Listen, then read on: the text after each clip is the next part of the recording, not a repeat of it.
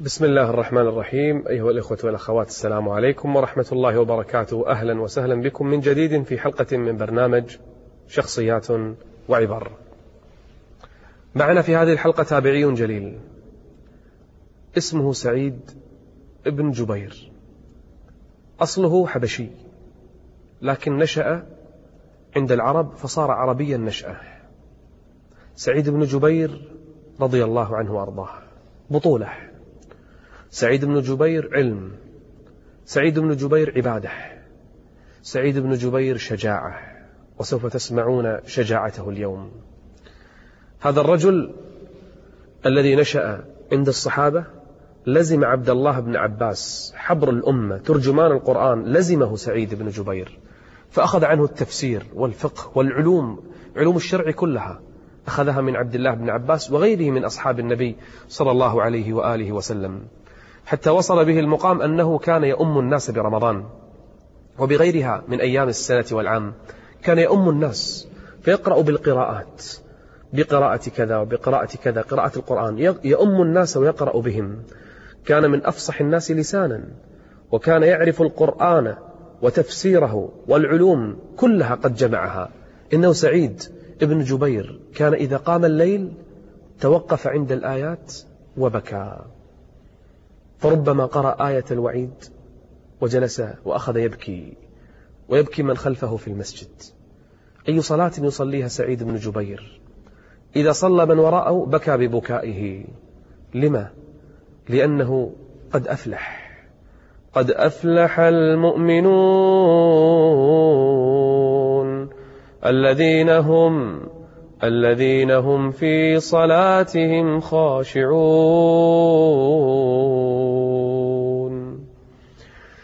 الحجاج كان في زمنه. تعرفون من الحجاج؟ ظالم مجرم قاتل.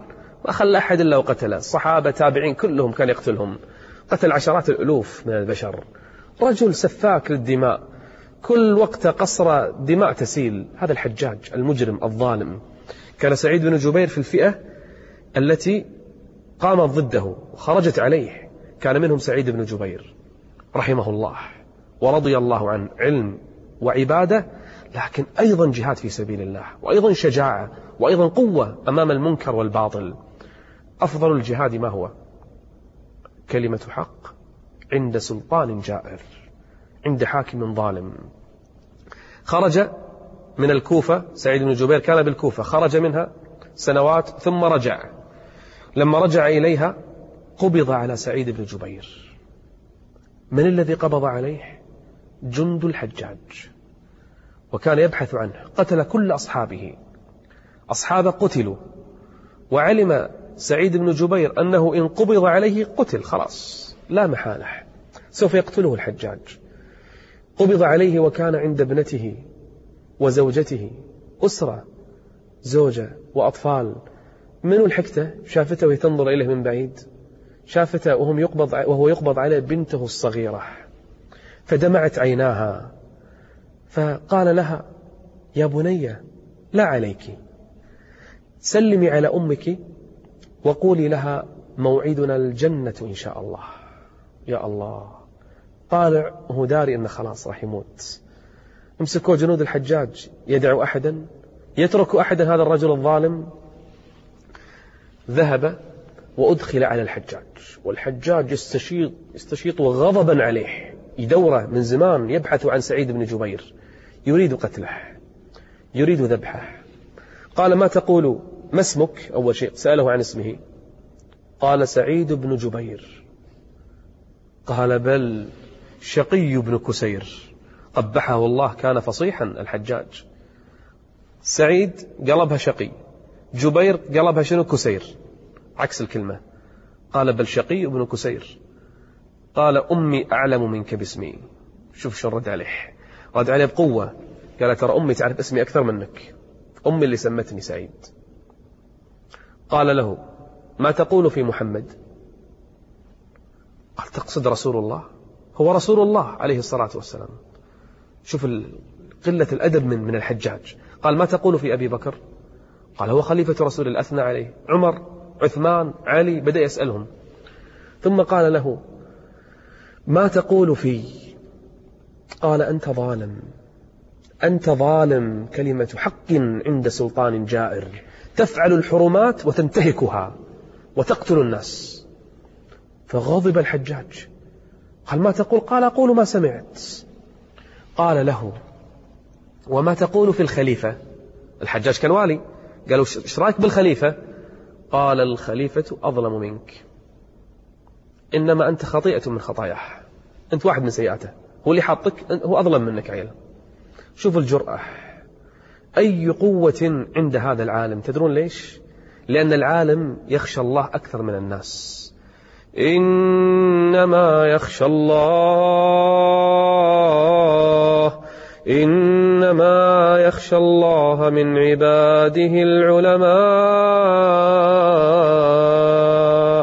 ها هو سعيد. ابن جبير.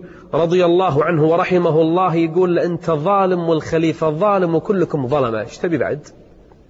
خلاص منتظر الآن الموت. قال له الحجاج اختر أي قتلة تريدها. اختار شلون أذبحك فرد سعيد بن جبير قال بل أنت اختر أي قتلة تريدها. فإنك والله ما قتلتني قتلة إلا قتلك الله بها مثلها. أنت اختار شلون تبي تموت. يا الله على الشجاعة والقوة. غضب الآن الحجاج. قال أيها السياف تعال بالنطع. حطون جلد قبل ما يذبحونه عشان الدم. ائتي بالنطع فرشوا الجلد. فإذا بسعيد بن الجبير رحمه الله ورضي الله عنه يحط وجهه باتجاه القبلة. خلاص أنا راح يطير راسه. وضع رأسه وجسمه باتجاه القبلة. وقرأ قول الله. وجهت وجهي وجهت, وجهت وجهي للذي فطر السماوات والأرض حنيفا حنيفا وما أنا من المشركين. الحجاج غضب. إيش قال لهم؟ الآن سعيد بن جبير يعني رضي الله عنه ورحمه الله يبي الآن يتجه تجاه القبلة. قال حولوه يعني اقلب وجهه عن القبلة. غضب الحجاج واخر وجهه. فقال له قرأ قول الله عز وجل مرة ثانية قال فأينما تولوا فثم وجه الله. الآن ما تقهر الحجاج. هني فأينما تولوا فثم هني وجهت وجهي وهني يقول لك فأينما تولوا فثم وجه الله. إيش قال له؟ قال للسياف ضع وجهه على الأرض. حطه على الأرض وخل وجهه على الأرض. شو بيقول الآن سعيد بن جبير؟ قرأ قول الله. منها خلقناكم وفيها نعيدكم ومنها نخرجكم تارة أخرى. قال أيها السياف اضرب رأسه. وفعلا ضرب رأس من؟ سعيد بن جبير. قتل. ولا تحسبن الذين قتلوا في سبيل الله أمواتا. بل أحياء عند ربهم يرزقون. سيد الشهداء حمزة ورجل مو بس حمزة أيضا اللي يقوم هذا المقام. قام إلى إمام ظالم فأمره ونهاه فقتله. هذا سيد الشهداء عند الله يوم القيامة. ليس كشهيد عادي بل شهيد هو السيد للشهداء. يأتي يوم القيامة الشهيد على منابر من نور وهذا سيدهم لأنه قام إلى الإمام بكل شجاعة. يعني الحاكم الظالم السفاح سفاك الدماء الطاغية قام إليه فأمره ونهاه فقتله. إيش قال له سعيد؟ قال ترى إذا ذبحتني الله راح يذبحك ذبحتي. نفس الشيء. يقتلك الله كما تقتلني. أول ما قتل سعيد بن جبير أصيب الحجاج بمرض فكان ينام على الفراش ويستفيق من النوم كل ليلة مو مرة ولا مرتين عشرات المرات يستفيق من نومه ما ينام بالليل. كل ما وضع رأسه صرخ. يقوم في الليل هو مريض. وهو يقول مالي ولسعيد مالي ولسعيد. يتعذب بسعيد بن جبير. خمسة عشر يوم ويعذبه الله عز وجل بسعيد بن جبير. يتعذب الحجاج. ليش؟ لأن من عادى لي وليا فقد آذنته بالحرب. صح قتل الكثير الحجاج لكن هذا هو الدم الذي فيه السم يا حجاج. هذا هو اللحم الذي سوف تقتله فتموت به يا حجاج. هذا هو الرأس الذي سيكون سبب قتلتك يا حجاج. خمس عشرة يوم. الحجاج لا ينام الليل ولا يهدأ بالنهار. يصيح من نومه فزعا. حتى هلك وجنوده ابتعدوا عنه خافوا منه. أهله وخروا عنه كل الناس خافوا منه. حتى مات ميتة سيئة وهو يصيح. مات وهو يتعذب بعد 15 يوم من قتله لسعيد بن جبير. أحد الناس رأى الحجاج بعد ما مات شاف في المنام. قال ماذا صنع الله بك؟ ماذا فعل الله بك؟ قال قتلني بكل رجل قتلته قتله. وحده بوحده. قصيت راس واحد انقطع رأسي. قتلت ألف قتلت ألف مرة. ألفين ألفين مرة. إلا بسعيد. قتلني الله به سبعين قتلة. لأن الرجل ليس كغيره. إنه سعيد ابن جبير العابد الناسك الزاهد التقي الورع. الإمام البطل المجاهد الذي يقول الحق لا يخاف في الله لومة لائم. جمعنا الله بسعيد بن جبير. حلقتنا القادمة عن رجل من آل البيت. تابعي هو الذي بقي في المذبحة. المذبحة التي حصلت للحسين أعظم مذبحة في ذلك الوقت وفي ذلك الزمن. لعن الله قاتل الحسين.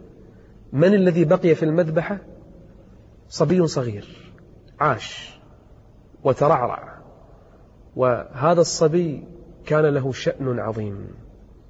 كبر فسمي زين العابدين وسمي ولقب بالسجاد.